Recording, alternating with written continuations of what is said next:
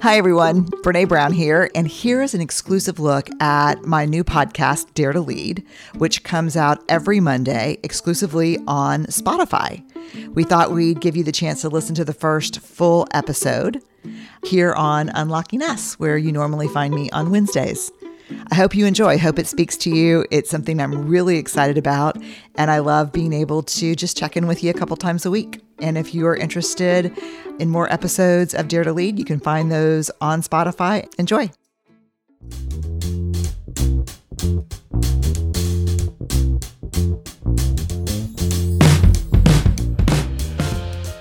Hi, everyone. I'm Brene Brown, and welcome to the very first episode of the Dare to Lead podcast. I am so grateful to have you with me. This is dream come true territory for me. And could it get any better if you're thinking, hey, what's that snappy little ditty that I'm listening to? I like this music. Wait till you hear at the end of the podcast. This is music by the Houston band, The Suffers. And the song is called Take Me to the Good Times. And I need you to go buy it, download it, and dance in your kitchen with your socks on. And I just, to the Suffers, my Houston neighbors, thank you so much for letting us use this in the Dare to Lead podcast because this is the vibe for this podcast. Like, this is it. So grateful for that. And I'm just excited that you're here. So for this first episode, I thought I would share with you what I've learned about courageous leadership. We're in our 10th year of a study on leadership. I thought I'd share kind of what's working as I try to put these learnings into practice, where I'm struggling, and what we need to learn more about.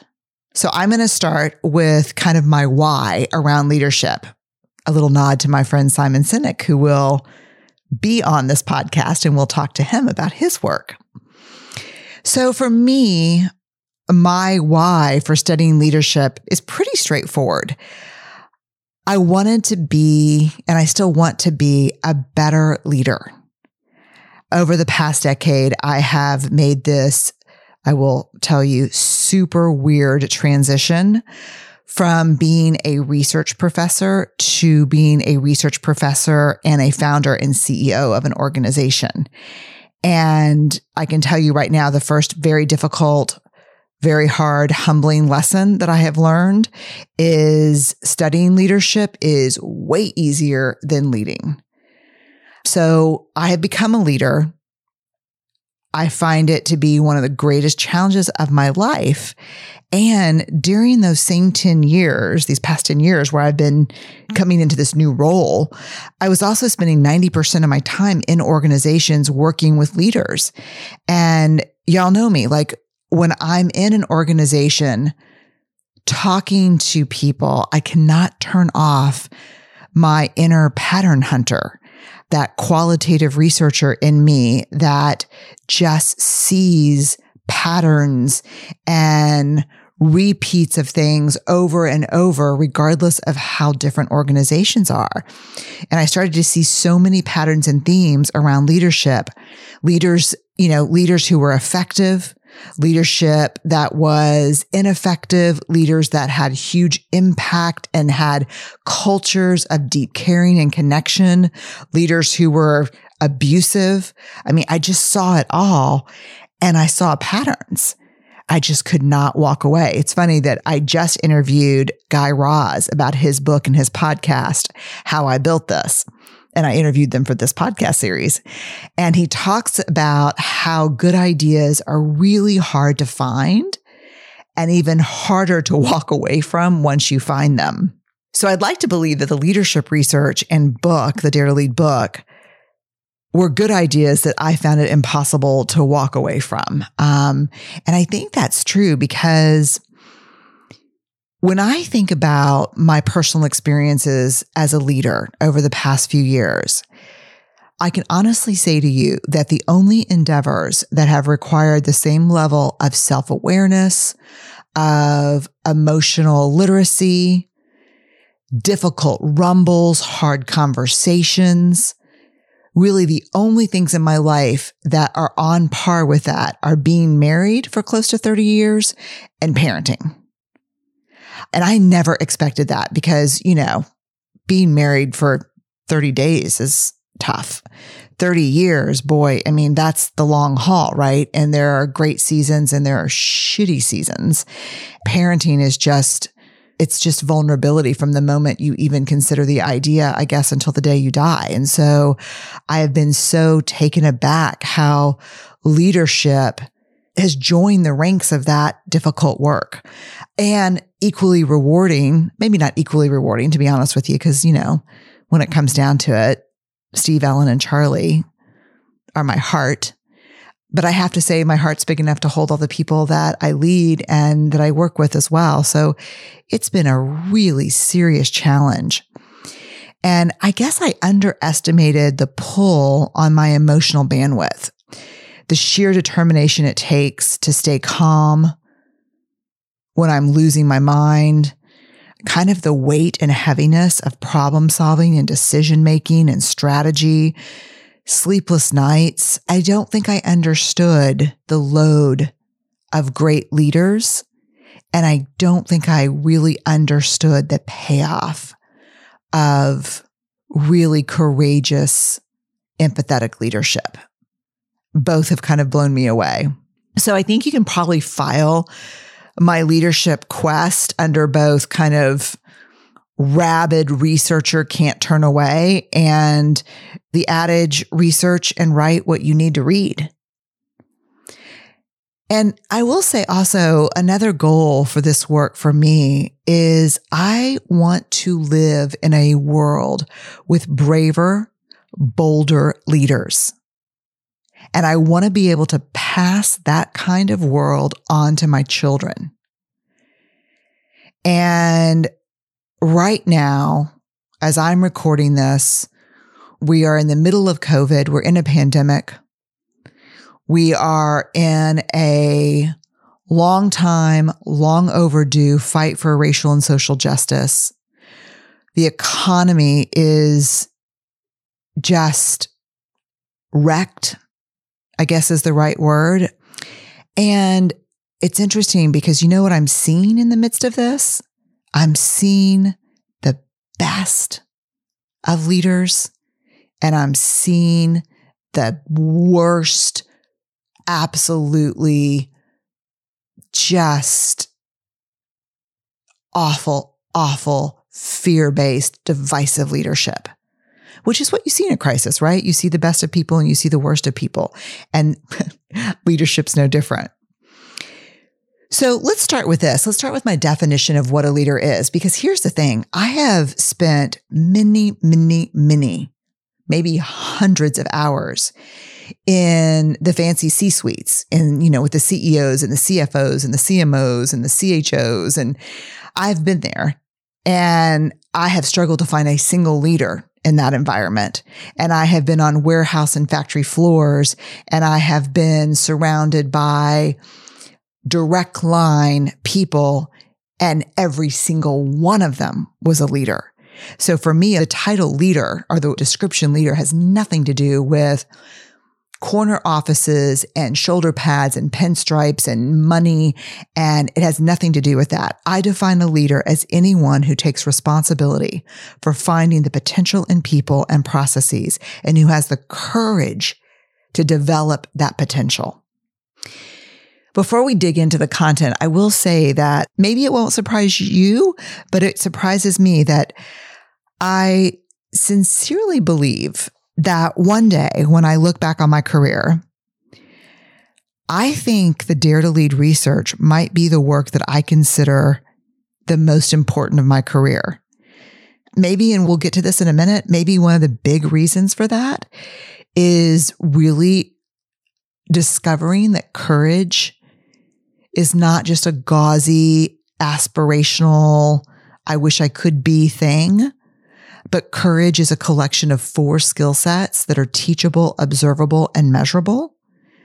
So I think I may not personally ever get over that just because courage is one of my two values. And understanding the skill building and the muscle building that I needed to do to not just have that as an aspirational value, but a lived value has changed everything in my life.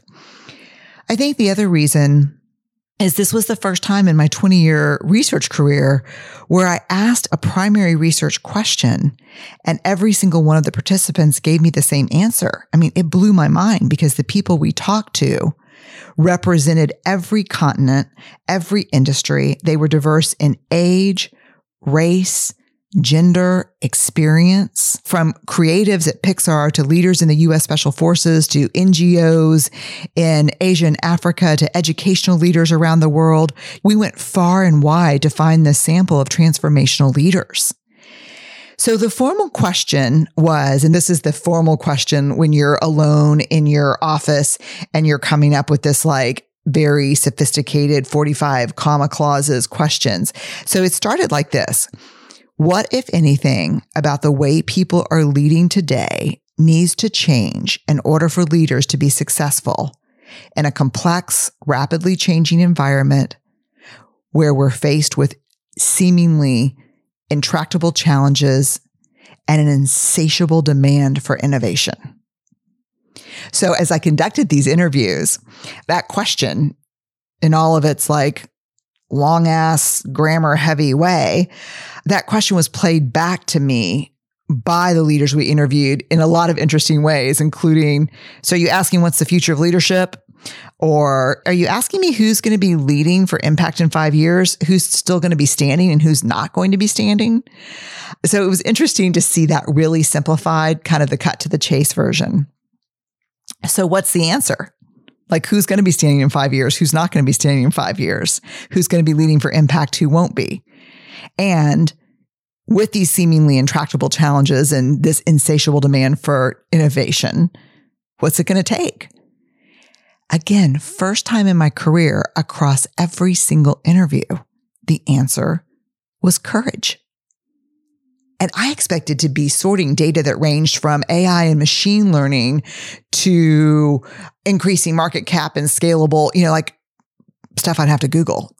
But it wasn't. It was courage. The future of leadership is braver leaders and more courageous cultures. So when I followed up to understand the specific kind of call for braver leadership and what did leadership mean, this is where things got really dicey. So when I asked people, like, what is the why? What's your why behind the call for braver leadership? There wasn't just one answer. There were 50 answers and many of them were not intuitively connected to courage. Leaders did talk about everything from critical thinking and the ability to synthesize and analyze information, building trust, rethinking big systems, educational systems, banking systems, inspiring innovation, finding common political ground amid the growing polarization, decision making, especially tough decision making, the importance of empathy, relationship building, the importance of empathy, especially in machine learning and artificial intelligence environments, which I knew AI and machine learning would make it in there somewhere, right? But as we kept peeling back the answers and we would say, okay, we kind of understand why people need to be braver. Can you talk to me specifically about the skills they're going to need? What are the observable, measurable skills that you're talking about? And man, did these research participants, brilliant, again, transformative leaders, really struggling to answer this question. Right under half of the leaders that we interviewed really talked about courage as a personality trait. They were like, you're brave or you're not. And I've studied human behavior and thinking and emotion long enough to know that you've either got it or you don't is not true. 99.9% of the time when you're talking about anything outside of like biological description. Like maybe you've either got brown eyes or you don't, I don't know. But I'm like, I got enough flags for a parade when people say that. So when we would push in and stay curious and we'd push for observable behaviors And we'd ask questions like, well, what does it look like if you have it? And 80 to 90% of the leaders we interviewed, including those who believed that courage was behavioral, but they still couldn't describe the specific skills. However, when you ask them the opposite question, which is like a big hack, is that we are very limited in words for what is, and we've got a ton of words for what isn't. And that goes all the way back 20 something years to when I was talking to people about love or vulnerability or wholeheartedness. What does it mean to feel worthy? Well, I don't know. What does it mean to not feel worthy? Oh, I can tell you for sure. What does love mean? I don't know, but I can tell you about betrayal. Like we just have a lot more words for what isn't, which actually interestingly if this was a book that you're reading instead of a podcast you were listening to, I'd do a little gray call out box in the margin here. That interestingly really correlates to the fact that we have so much more information on hard emotions than on the positive emotions. We just have a tendency to dig into what bothers us. So I asked, what does it look like when you don't have brave leadership? What is the ramification of a culture that is fearful, not courageous? Ooh, but then Katie bar the door. You could not get them to stop talking. While they couldn't tell you what skills they needed or what brave leadership looked like and what skills were associated with it, they could definitely tell you what happened in the absence of it. So let's start with the first one because it's the biggest one.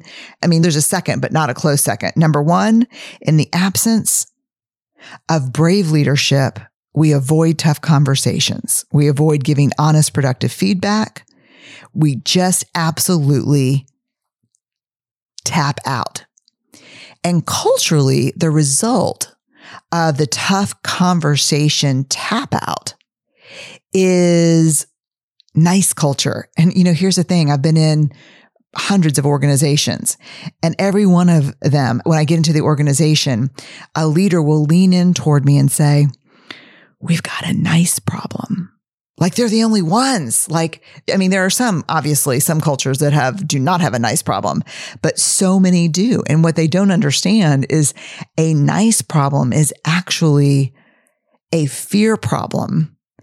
And fear doesn't cause people to be nice. Fear causes people to talk about people instead of talking to them, which is not nice.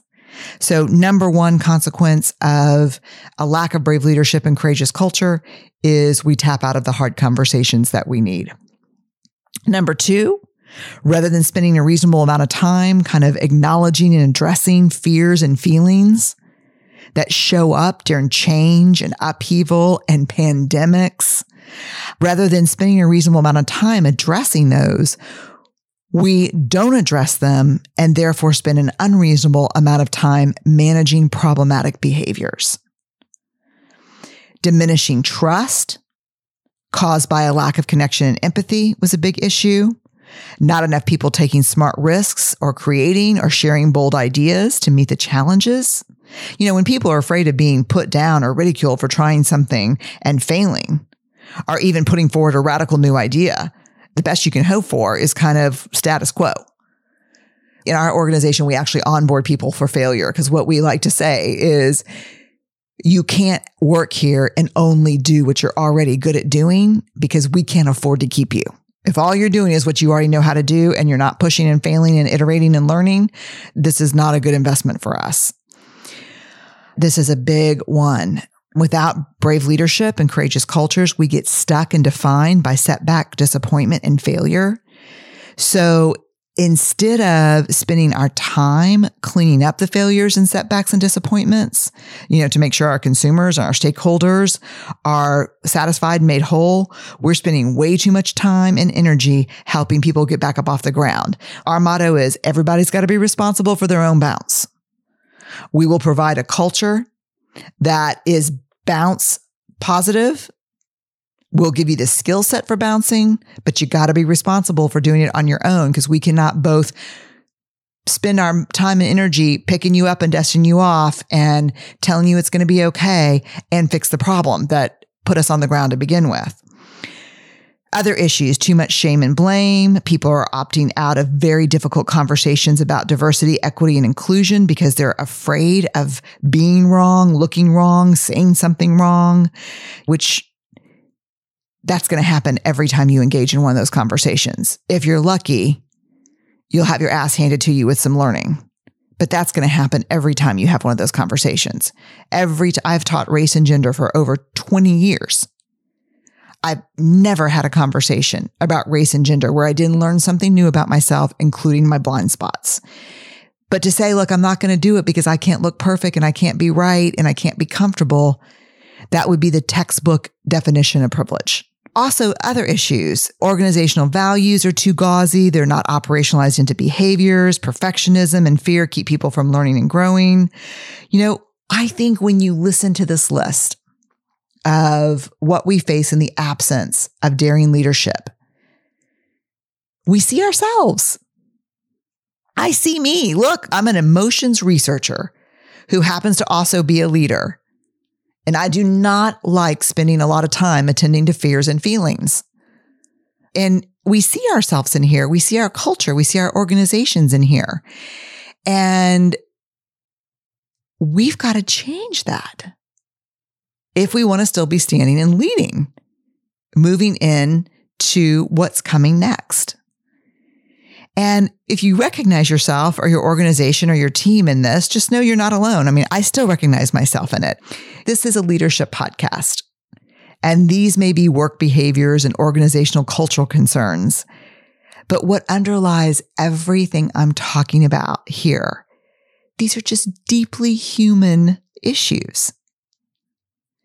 And so for us as researchers, after finding these roadblocks and hearing this, our job was to identify the specific courage building skill sets that people needed to address all these problems.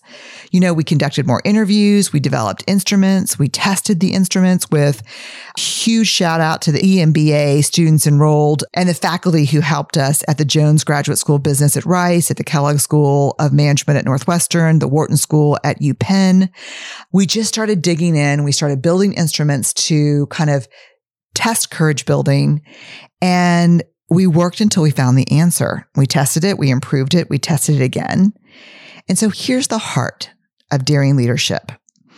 And if you've got Dare to Lead, the book, just know that this is different because something else has changed since I wrote this book. We have taken, since that book came out, the Dare to Lead book, we have taken over 30,000 people on every continent in the world through our Dare to Lead work, our Dare to Lead training work.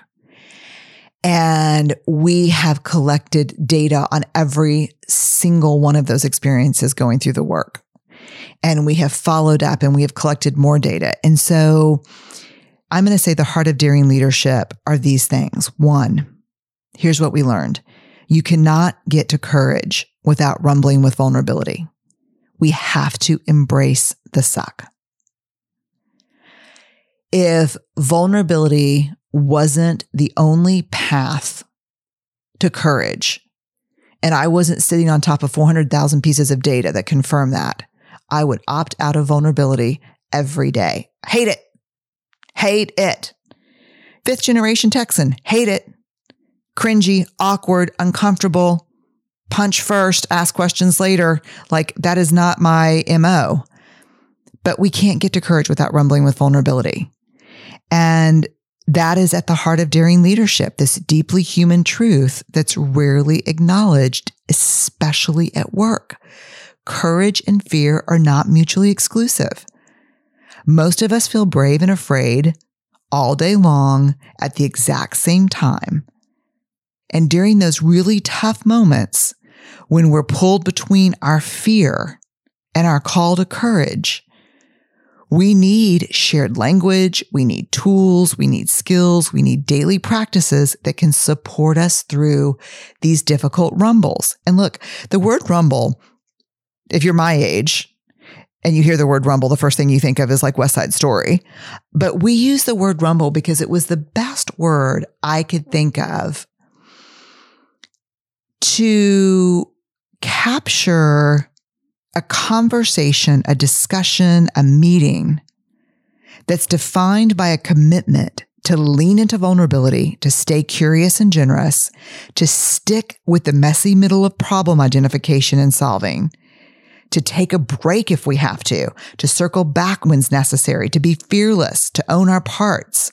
And as my friend Harriet Lerner says, to listen with the same passion with which we want to be heard.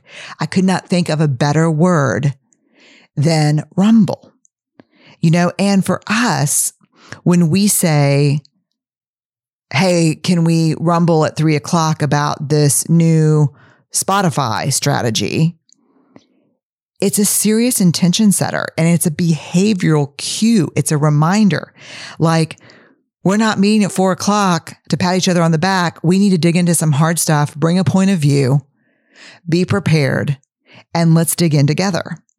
Going back to that idea that, you know, this very hopeful finding that courage is this collection of four skill sets that can be taught, observed, and measured. Those four skill sets. Number one, rumbling with vulnerability. If you've read Dare to Lead, you know that the first half, the worst 150 pages of that book is the first skill set.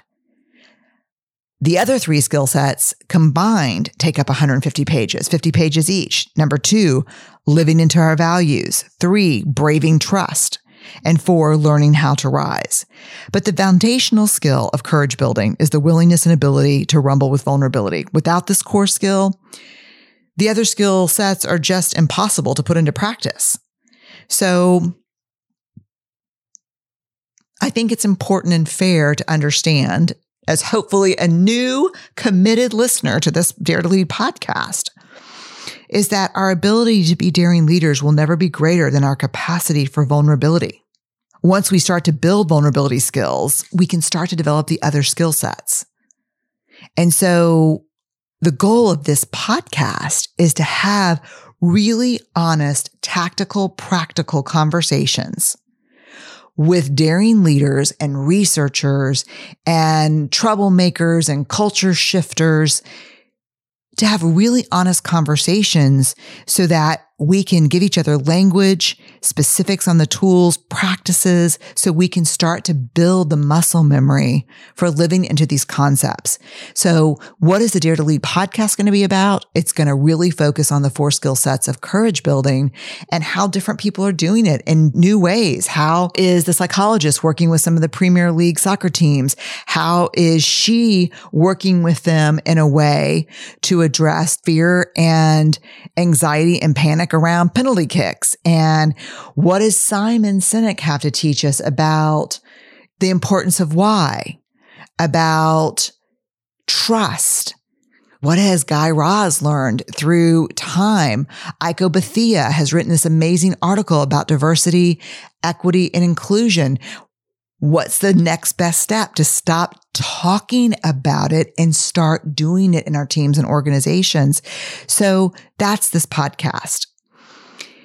And I really hope you join us. I think it's going to be fun. And I think it's a little leadership, like, you know, the bleeding edge of leadership, because we don't have a lot of great examples of what it means to lead with courage.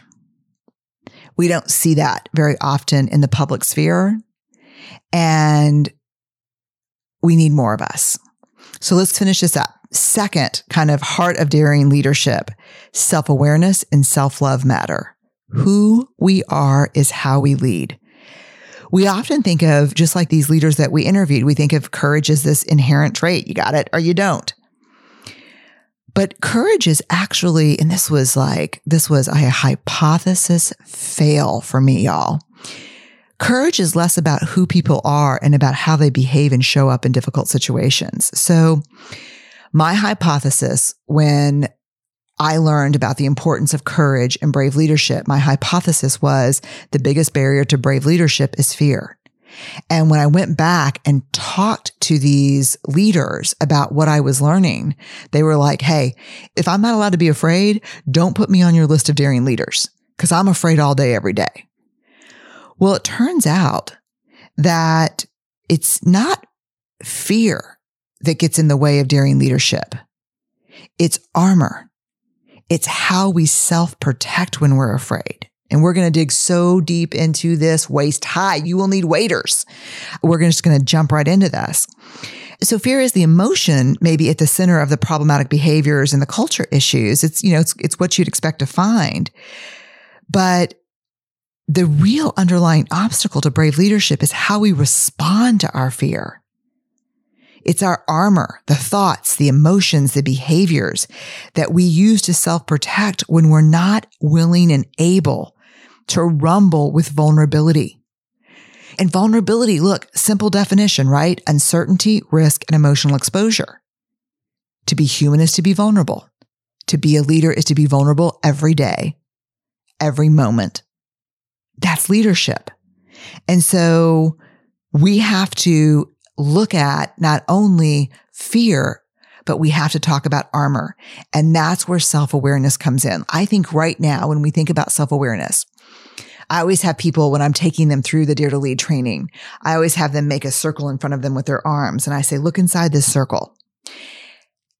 Right now, maybe if you're really practiced 30 or 40% of how you show up, what you think, you're aware of it. You have self awareness about 30, 40% of that. The other 70, 60% of that is outside of your field of self awareness vision. We need to change that to be impactful, transformative leaders where 70% of what we do, we're aware of why we're doing it. Like, and maybe not in real time because that would be hacking neurobiology in a way that I don't know that we can do all the time. But even walking out of a meeting and being going like, God, why was I such an asshole in there? What is going on? And for the leader that lacks real self awareness or doesn't even ask, just blames other people for it and keeps walking versus the leader who walks out and says, God, I don't like the way I showed up in there. What's going on? Takes a deep breath, walks outside, paces the parking lot, goes into her office and says, What's going on? Oh man. So we'll just use me for an example. If I am that intense, kind of not great person in a meeting, 90% of the time, it's because I was in fear. Because when I'm in fear, I get intense. I talk more than I listen and I get blaming. So self awareness, knowing yourself, self compassion, self love, they matter because I don't care how much I read. I don't care how much I observe. I know that who we are as people is how we lead. So it's not about consuming leadership strategies as much as it is looking inward and understanding who we are so that we can apply those strategies in an effective way. Number three, courage is contagious. Look, if we want to scale daring leadership and build courage in teams and organizations, we have to create a culture in which brave work, tough conversations, and whole hearts are the expectation. I used to have a sign that I would hang up when I taught. I'd, i had it in my office. And when I went into the classroom, whatever classroom I was assigned to, I just put it right in front of my desk that said, if you are comfortable, we are not learning. Set the expectation of discomfort. We also have to set up cultures where armor is not necessary or rewarded. And that's tough. But if we want people to fully show up to bring their whole selves, including their unarmored whole hearts, to work so that we can innovate and solve problems and serve people. We have to be vigilant about creating this culture and we have to be, we have to be the leaders that we want people to be. I'm going to add this one too to the heart of daring leadership because it is something that we don't talk about very often. It's controversial, but the data are just very straightforward. Daring leaders must care for and be connected to the people they lead. Care and connection are irreducible requirements for wholehearted, productive relationships between leaders and team members. This means if you don't have a sense of caring towards someone you lead, or we don't feel connected to that person, we have two options. Develop the care and the connection, or find a leader who's a better fit. There's no shame in that. You know, we've all experienced a kind of disconnection that doesn't get better despite our strongest efforts to try to forge a relationship a professional relationship with someone. You know, and understanding that a commitment to care and connection is the minimum threshold. We need real courage to recognize when we can't fully serve the people we lead. And I have to say that just a quick story that when this was emerging from the research, I happened to be kind of really involved in a lot of work with the military. And I thought, holy crap, I'm already the researcher who studies vulnerability talking to these troops about courage and vulnerability. That's hard enough. And now I'm going to say, hey, you got to care for and be connected to the people you lead. And I am doing this work with the Air Force, talking with a general, and I share that finding that's emerging from the data. And he just looked at me like I said, today's Tuesday. He was like, yes, ma'am. We, we know that. I said, what? And he goes, oh, that's a primary part of our belief system. And I said, say more. And he said, we actually say going all the way up that affection for the people we lead is non negotiable. And it was so interesting because this came up for me so many times that like emotional awareness, self awareness, I get pushback from people in organizations whose work is important, but certainly not life or death. But when you take this work into organizations where their work is life or death, they're like, yes, ma'am, we gotta, we gotta really care for. We have to have affection for people. We get that. Yes, ma'am. Self awareness. That is actually a life or death situation for us. If you don't know your emotions, if you don't have self awareness, not only are you dangerous to yourself, you're a danger to anyone standing next to you. So we've got some stuff to learn because what daring leadership asks from us is a lot. It means that leaders, that you and me, we've got to create and hold spaces that rise to a higher standard of behavior than what we experience, certainly in the news or on TV. And for many people, the culture at work may need to even be better than what they experience in their own home. And these strategies, I will say, have made me a better partner. They've made me a better parent. They've made me a better friend, a better daughter. People are people are people. And if the culture in our school, our organization, our place of worship, even our family requires armor because issues, abusive language, racism, classism, sexism, fear based leadership, we just can't expect wholehearted engagement, not from anyone. Because look, mouth closed, head down, doesn't lead to impactful work. People are just self protecting. And when organizations reward armoring behaviors like blaming, shaming, cynicism, perfectionism, emotional stoicism, you can't expect innovative work. We can't fully grow and contribute behind armor. That shit is heavy. It is so heavy. And you know, and here's the big midlife developmental milestone midlife is when the universe grabs you by the shoulders, pulls you in close, and whispers, I'm not screwing around here.